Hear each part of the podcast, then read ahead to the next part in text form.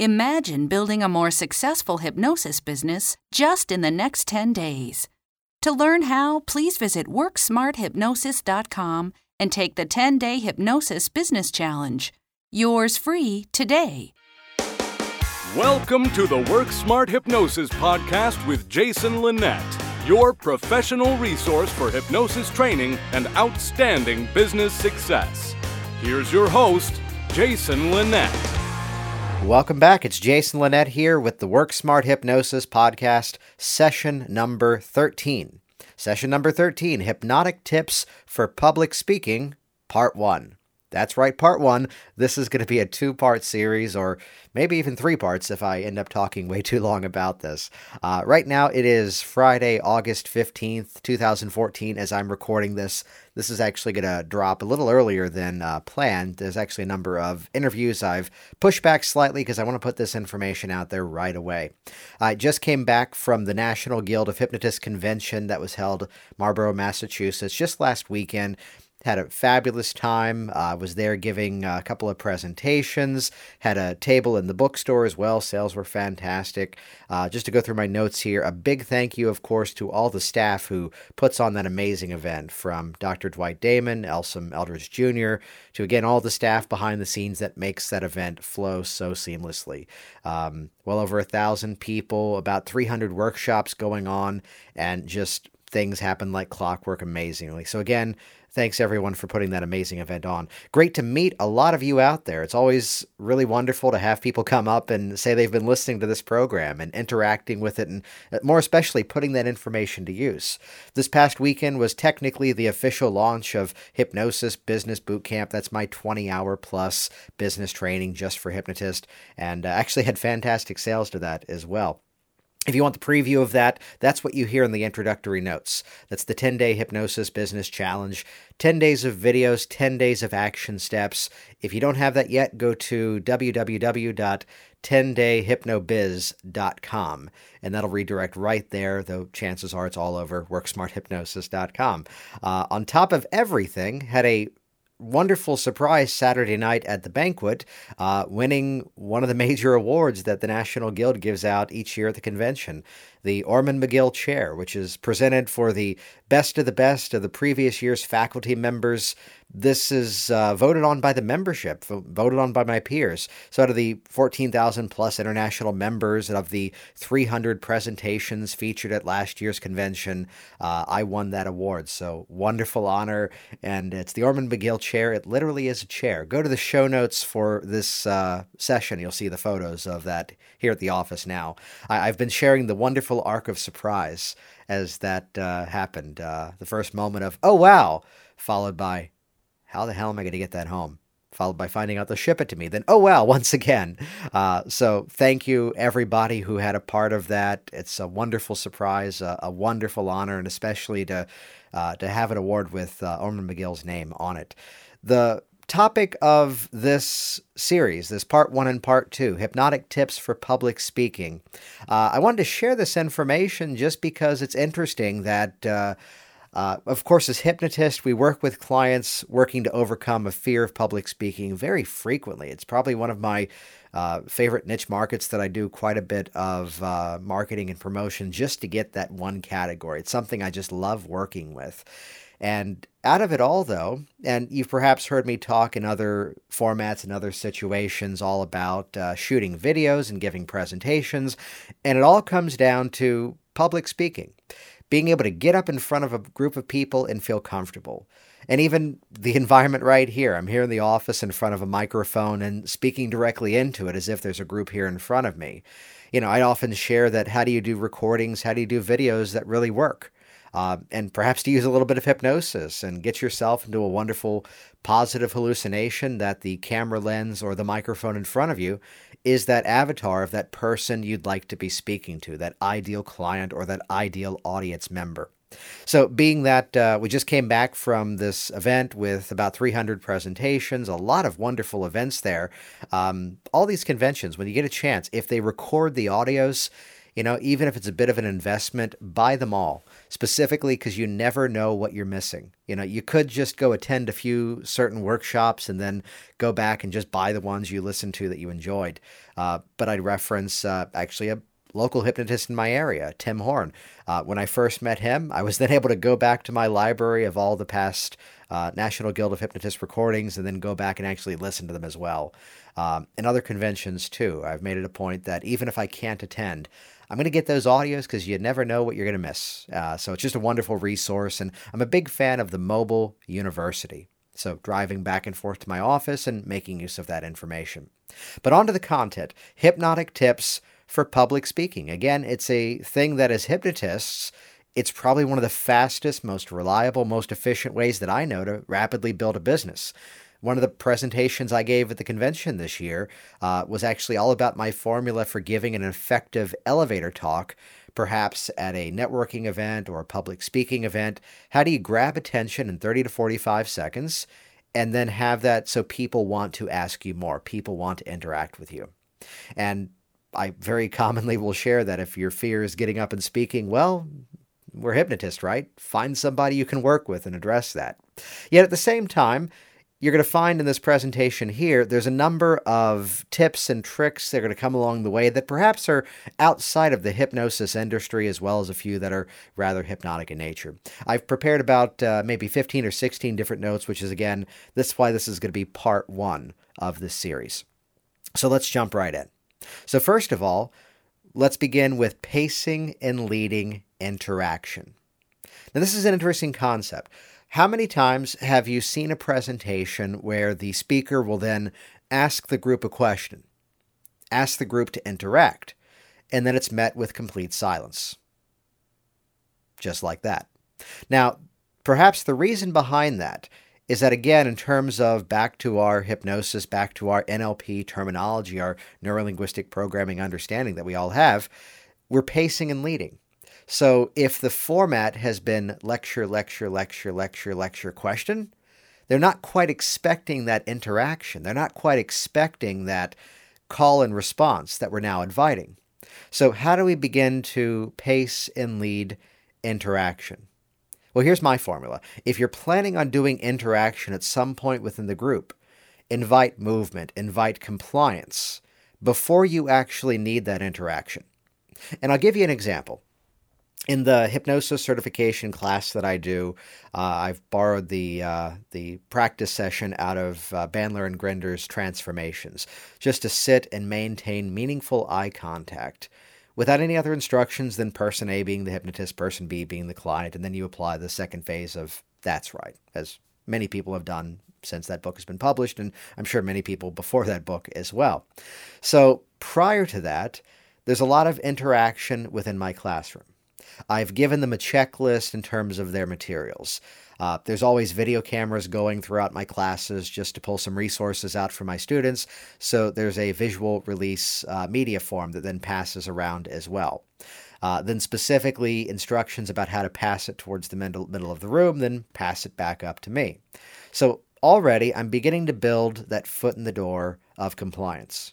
Already I'm beginning to build some interaction as well. And the same way that perhaps you've seen this before, trainers will often begin with some opening frames, a bit of a yes set. You know, so chances are you're here to achieve this. If that's true, nod your head. Good. We're on the same page. And then asking for more interaction like that. So it's that opening wedge, as Dave Elman would call it. It's that foot in the door. It's that first hoop they have to jump through. So then a few moments later, where I'm then asking for interaction, where I'm then asking for a call and response, opening up discussion, this interaction is now no longer a weird thing. It's fully in the context of what we're doing. You know, I like to keep pointing out to hypnotists all over that suggestion is not about verbal skills.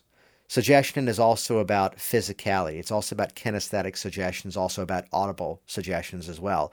And it's a bit of a diversion, but I'd reference a brief thing, for example, that I've added to a Dave Elman induction. I don't get into all that extraneous language about, now don't help me out, let me do all the work. Instead, I'll tell them, I'll pick up your arm a few inches, and I'll let it fall. As it falls, let it plop, and just collapse on down. And I'll give that little bit of an audible sound of my hand collapsing on the arm of my office chair here. And again, it's just that audible suggestion, which is going to begin to change that expectation. And just that sound alone has expedited my language in that moment. So again, if you're going to use interaction, pace and lead it prior to when you absolutely need it. Let's move on forward. The principles of NLP. Again, remembering that these aren't a bunch of techniques that were invented.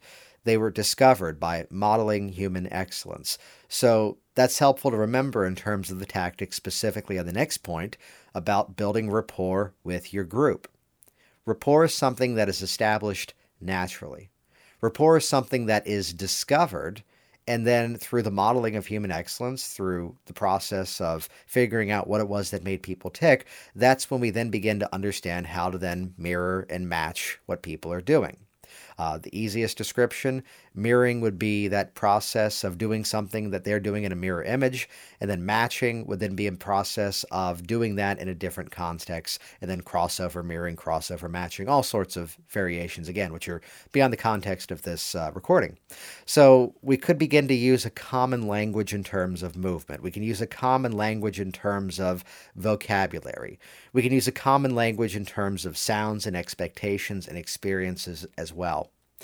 What I'd point towards is perhaps an opinion that I have that's a little different than others, and that's that concept of building rapport with your group by means of how you dress, where they'd often say dress in the way that would be congruent with that audience. And I tend to want to up my game a little bit higher, to perhaps match the group but be one step above it. I've heard this phrase in a slightly negative way before, to say dress as if you need to go somewhere more important after that event. And that can be taken out of context in all sorts of negative ways. But the main point being that dress for success, dress to get that rapport with that group. And I'd reference this in a different context, and at some point we'll do a whole recording in a little bit more detail all about working with children, where someone say that I should dress down those days. But it's like those experiences I had when I was doing high school events as a stage hypnotist. Do I want to build rapport with the children, or do I want to build rapport with the principal, the administrator who's cutting my check? So I'm typically always in the suit and tie. And just as a person of pattern, just as a person trying to match a common theme and a bit of branding, typically it's that blue shirt, purple tie that you've perhaps looking at right now on your device as you're listening to this podcast as well. So building rapport with your group, again, begin to match their pace, begin to match their rhythms. Now, of course, once you've done that, back to the previous point about pacing and leading, establish their rhythm, but then begin to transition them into your rhythms, begin to transition them into your pacing, your tonality, the systems in which you would like to speak with them. That's that tip for building rapport with your group.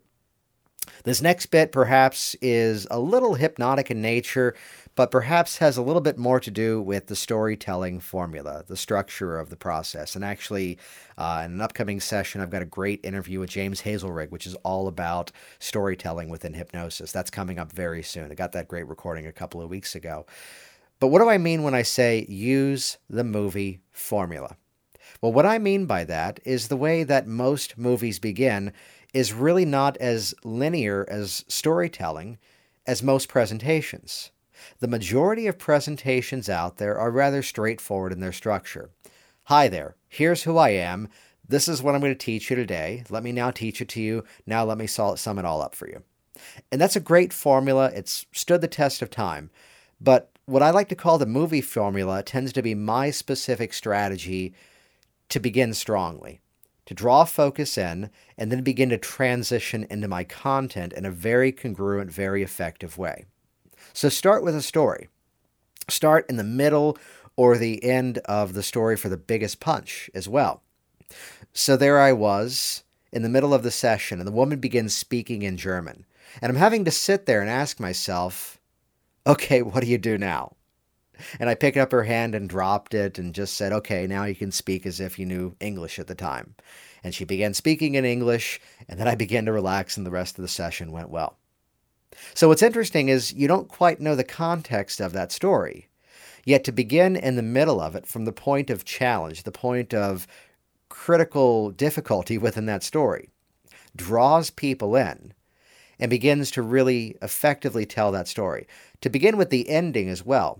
You know, you've perhaps seen many movies out there that begin with the final scenes. And then it's the flashback, and the rest of the movie is the story in a linear structure leading up towards the end. Or perhaps it jumps back and forth. You know, I'm flashing to the movie of The Usual Suspects, where there's Kevin Spacey's character being interviewed. And the end of the movie is the same as the beginning of the movie, where there he is being interviewed and you're hearing the story, which is why his character is narrating most of the film, if I remember that correctly. And we won't blow the ending, though at this point it's about 15 years later. Go back and watch that movie. It's fantastic. So looking at that structure of there's a slow revelation of information, and then at the end of it, it all comes together. So consider that structure when you're giving a talk. Look at the overall arc of perhaps what the message, what the story, what your presentation needs to be about. And then pull out of that for a moment, dissociate out of it, and find a story. Work through metaphor to find an experience that you had that perhaps also begins to position you as the expert, as why you're speaking about that. And there's something interesting, too, especially in this field of podcasting. Some of the most interesting podcasts that I find, which is, again, what I've modeled if you go back to some of the interviews that I've done so far, you're coming into it in the middle of the conversation. It's not necessarily kicking off with, "Hi, I'm here today with this person." And it's that slow reveal. It's that slow demonstration, that slow unveiling of what the content is. Just tends to be a fascinating tactic to really draw in your audience and really work with them. I'm also a big fan of commanding attention with a bold statement. You know, I recently told the story in Hypnosis Business Bootcamp of my Ride Your Elevator Talk to the Top formula. And specifically, there's a story of one time being at a networking event and giving a brief talk that began with this phrase, "Listen carefully because today's story ends with murder." Great. Now I've got your attention. Which, call it as it is. That's exactly why I use that phrase. And the rest of the story comes down to working with a rather high-powered lawyer who had a fear of bugs. And by the end of our process together with hypnosis, she overcame the fear and she was killing bugs with her bare hand. It used to be she'd have to check into a hotel and excuse herself from work and call in another lawyer to finish the court case, yet now she was able to just squash him with her bare hand. And I apologize to those of you who are pulling on the animal rights side of things, but again, that's her goal. See your client where they are, get them to where they'd like to be. So commanding attention with a bold statement, which, by the way, if the tactic allows it, if there's opportunity for promotion, specifically at a convention, what I've been doing recently is I'll record a little 2 or 3 minute video talking about that presentation. And then in the comments underneath it on Facebook, what I'll tend to do is give a bit of a pitch as to a specific piece of information that'll be unveiled in just a short while. So specifically, I recently gave a talk all about online videos to grow your business. And my pitch was, in the first 5 minutes, I will reveal a tactic which has brought in more than $10,000 already this year. And specifically using that phrase, and I opened with that statement, looked at my watch and realized, oh, I still have 4 minutes before I have to tell you that. And then I began to give a little bit more of a story. And then only at the right proper moments at the 5 minute mark, that's when I then launched into the specific strategy, which again, at this point this year has brought in more than $10,000 of income. Very simple strategy. Perhaps we'll share it later. But I love to use this format, that movie formula is what I call it, to bring the entire talk, to bring the entire subject of what you're doing into context. And then when it comes time to actually present the information, you've already positioned yourself as the expert. You're already clearly the most qualified person to be giving that presentation in that specific moment, because they've already learned through metaphor, they've already learned through story, why it is that you are so qualified to be presenting that information. Which leads directly to my next point in terms of hypnotic tips for public speaking. Notice the themes of building anticipation. My principle is to delay your introduction until they care who you are. So let's go back to that movie formula. I've told a bit of a brief story, I've begun to introduce a concept and a theme, and only at the point of then bringing it all full circle, perhaps about 5 or 6 minutes, and tends to be my rule of this, only once I've established rapport, and only once I've established credibility, Only at that point where in the back of my mind, I'd like to think they're begging to know who I am and what it is that I do, do I finally launch into my own self-introduction. I'm Jason Lynette. These are my qualifications. This is what I do. And today, this is what we're going to talk about. So as long as I can delay that, look, for example, at perhaps the structure of movies these days. If you go back to movies that were filmed in the 1940s, 50s, 60s, and around that era, it used to be most of the credits were at the very beginning. There'd be a title screen, they'd display the names of the lead actors, they'd display the names of the supporting characters, the supporting actors, and then the crew, and then the technical stuff of the movie studio, then the movie would begin. And the final screen would actually be like a single, the end type thing, which is a great format because then those people who work so hard to produce that movie, you have to read their names before the movie even begins. And as culture, as art forms have begun to advance, you'll often find that here's movies where the title screen does not appear until later in the film. And indeed, if I'm remembering correctly, one of the Christopher Nolan movies, I think it was the Batman trilogy, the newer one, Dark Knight. If I remember right, it's about maybe 10 minutes into the movie before you even see the title. Although if I'm remembering right, I think the title never actually appears in that movie till the very end, which, to be fair, you've bought the ticket, you're in the theater, you know what you're going to see, there's no surprise. But that strategy of delaying that title screen as long as possible is what I'm modeling here, to delay my introduction and to the point where, again, they care and they're ready to access my information. Which then now we're into our presentation. And a quick note, my original career, I went to college for management for the arts, and I worked for several years actually through the unions. I was a card-carrying member of Actors' Equity Association, but it's helpful to know that association, that organization also organizes the stage managers, the production managers, which is what I was. So you see a big scale theatrical production and the wizard behind the curtain calling the cues and giving all the orders and commands to make it all work, and then working alongside the unions and working really hard to keep all these creative people happy and working together well. That's what I did. Now, from that, though, I developed a skill. Now, the backstory is I got wonderfully burned out from that career and left it behind, moved on to hypnosis, and have not looked back. It's now been about 7-8 years or so. So in that journey, though, there's one common thing that'll often happen on stage. And here's one of those moments that separates the amateurs from the professionals.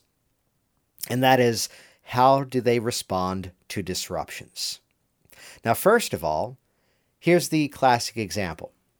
The actors on stage, they place a book on a table, the book falls and hits the ground.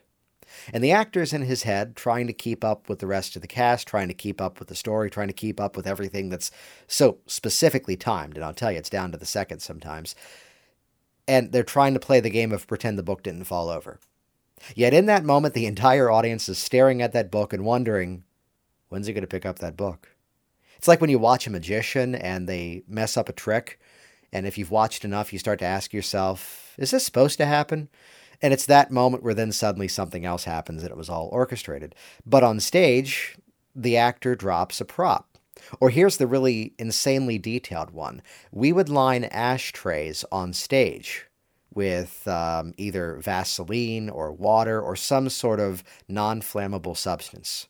Because if the actor has to smoke on stage, a cigarette, a cigar, whatever it may be, and they snuff it out in the ashtray, that smoke rising up, the audience will become, well, mesmerized by watching that for quite some time. So what's the trick? You put something wet in the ashtray that'll snuff it out right away, so there's no smoke, and now the audience keeps the focus where it should be. So needless to say, if you're giving a presentation, take that moment and actually acknowledge it. Pick it up. Move on. You know, this is also an opportunity for humor. And I'm not saying humor in terms of telling jokes, although, of course, use it appropriately where your skills are. But there's often just that humanized moment of humor where just something happens. We acknowledge it. Can you crack a joke? Yeah.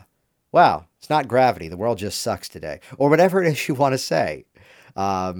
Pick it up. Just set it back down. Or don't even bother breaking your rhythm. Just pick it up, set it back down where it's supposed to go, and move on. which kind of relates to disruptions from the audience as well. Now, chances are you should be in an environment where people, okay, let's say it simply. It's 2014, turn off your damn cell phone. You're in a public presentation, forgive the language, but you're in a public presentation. It's just common courtesy now. We shouldn't even have to give announcements for it. If you're somewhere where it'd be rude for your phone to go off, turn the thing off. Although I'm reminded, and I'm going to have to censor myself here and not say who the actor was, but it's one of those character actors that I worked with that if I get a reference, oh, here's who it was, you'd go, oh, that guy. I'm reminded of a time that in the old career, he was on stage, and this is a classic story, but it finally happened when I was in the room. He's on stage, he's performing, he's in the middle of an amazing, amazing scene, and the phone rings. And there's someone in the audience responding rather loudly, "I'm at a play." As if the question was, "How is it?" Yeah, they weren't too interested.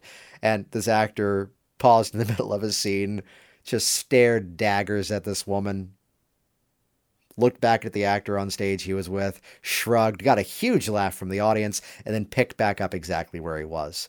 You know, they call it breaking the fourth wall. You're technically not supposed to do that. And as the union liaison at times, I was supposed to correct that type of thing. But sometimes you just have to respond to reality and just pick back up where you were. In a previous career as well, I was actually working at Busch Gardens Williamsburg. And actually, I was performing. I was doing, at the time, I was interested in magic, and I put together a magic reading show. And, oh, this is a negative story to tell. There's a parent hitting their child in the audience. And talk about uncomfortable. I've got 300 people in front of me. And anyone who's ever had any theme park experience knows the biggest rule is do not break character. And yet in that moment I had to. I took off my headset, I turned off my sound system and said, "Folks, I apologize, but if I continue the program, I'm saying that what's going on in front of me is okay. Thank you so much. Have a great day. If you enjoyed the program, stop by guest services." They made us say that, so I still said it. That's the day I almost got fired. But it turned out one of the major executives of that park was actually in the audience that day. There's the manager yelling at me, scolding me, and here comes the executive shaking my hand, just saying, "That was classy. Wow, that took a lot of fill in the blank." So disruptions. Sometimes you just have to deal with it. Now I'll share from working with stage hypnosis, specifically in high schools. I never want to be the bad guy, but I'll pause and I'll just give a glance to that person who's perhaps interrupting. Then look at the rest of the audience and go back to what I'm doing. And what's wonderful about that strategy is I don't even have to say a word. And again, this is going to be extremely rare, but what I'm doing there is just acknowledging to the person, I see what's going on, looking at the group, acknowledging this is happening, and then should the problem happen again, now the audience is policing that person for me, rather than me having to stop and be the bad guy. So again, handle these moments with class. What do I not recommend? Don't go out and buy an entire book of heckler stoppers, because chances are for the environments where you'll likely be doing public speaking, that is completely inappropriate. So no, don't do that. Moving on now to some more of our hypnotic language. Let's go into our representational systems, visual, auditory, and kinesthetic. Now, can you calibrate to your entire group and use the right form of speech for that entire group?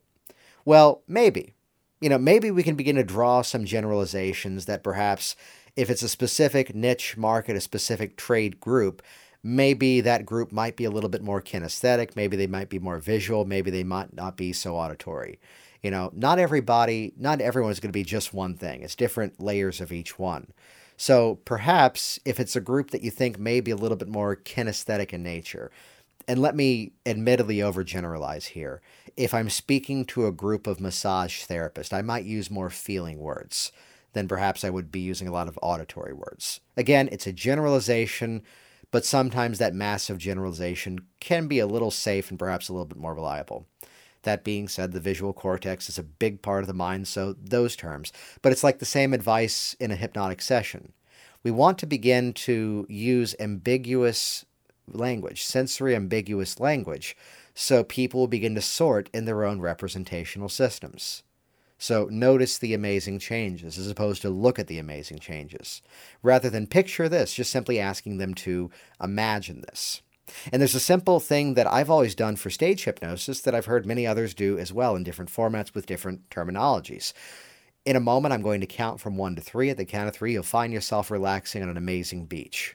And I'm going to use that count of 1 to 3 to hit my representational systems on one side of things to further compound the suggestions, but on the other side of things, just to work that VAK, to work the different representational systems. So 1, as if there you are in a beautiful island air, the sun is shining, it's a beautiful rich blue sky. 2, take a nice deep breath in as you can feel that warm island air surrounding your body.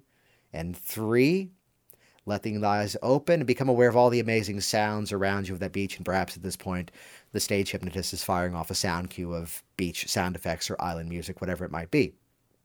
I believe Mark Savard has a great bit about triple loading suggestions, which reaches along the same terms. And seek out his training if you'd like to learn more about that. And as the final point in part 1, this is going to be a part 2 series again. So coming up in a few days, part 2 of Hypnotic Tips for Public Speaking. The last point of this one is to review the order of your content. You know, I may sometimes jokingly pat myself on the back, but this is actually a skill that I've worked really hard to develop over the years. And specifically, I'll tell you where it came from. At the beginning of this recording, I talked about listening to different presentations from conventions, from various audios, and all sorts of educational sources. And indeed, I'm a guy who also buys a lot of information products in the business and marketing arenas. And there's a specific format that to go back and listen to it just grates at me. And it's that format of, you know, I want this to be more of an open conversation. So if you have questions, just jump in, just raise your hand and just ask right away. Well, I'd like to phrase it this way. You're the one giving that presentation because you're the one who should be giving that presentation. So I'd rather see the format. It just tends to be so much cleaner of, I'm going to speak for a while, and I'll use better language to describe this in a moment. I'm going to speak for a while, and then I'll open up for questions. And perhaps I'll say it with a bit of a dangling carrot at the end for a group. I've prepared a lot of great information for you today, a lot of great information to cover. So I'm going to go through it briefly. If you have questions, I recommend you write them down because I've structured this information in a way that chances are the questions you're going to want to ask, I'm going to be covering later on. So when you have those questions, write them down and then we'll take breaks and answer those specifically. But again, chances are if I've done my job, I'll address them as we roll forward. And I'd give the example of the process of filming Hypnosis Business Bootcamp. I racked my brain getting the content in the right order. And most of the questions that were asked in that live class, which is now the info product, I ended up editing out. Not for the reason of, oh no, we don't want to give that away, but for a simple reason of that was something I was about to cover in the next phase. So if you've structured your information correctly, the questions that the group can be asking should be responded to with, that's coming later. And indeed, if you were at any of my presentations I gave at the NGH convention, if you think back, the questions I was getting, nearly every single one of them, I was able to respond, we'll get to that later, let's lay the foundation first. Now, to be fair, though, that there's very often times where we're limited. I did a 2-hour presentation on automation. I could do 5 days on that. I love that stuff. And in a 2-hour workshop, you just simply can't cover everything. I built my business doing network marketing, and I could talk for days on that stuff, you know, going to live networking events. But in the shape of 1 hour, there's only so much information that can be covered. So to give just enough information to let them wanting more. Present just enough information that they're wanting more. So with that in mind, I've got so much more to share with you. Again, this has been session number 13, Hypnotic Tips for Public Speaking, part 1. Stay tuned. Part 2 is coming to you very soon. Thanks for listening to the WorkSmart Hypnosis Podcast at WorkSmartHypnosis.com. Please visit the WorkSmart Hypnosis Podcast listing on iTunes and share your positive feedback.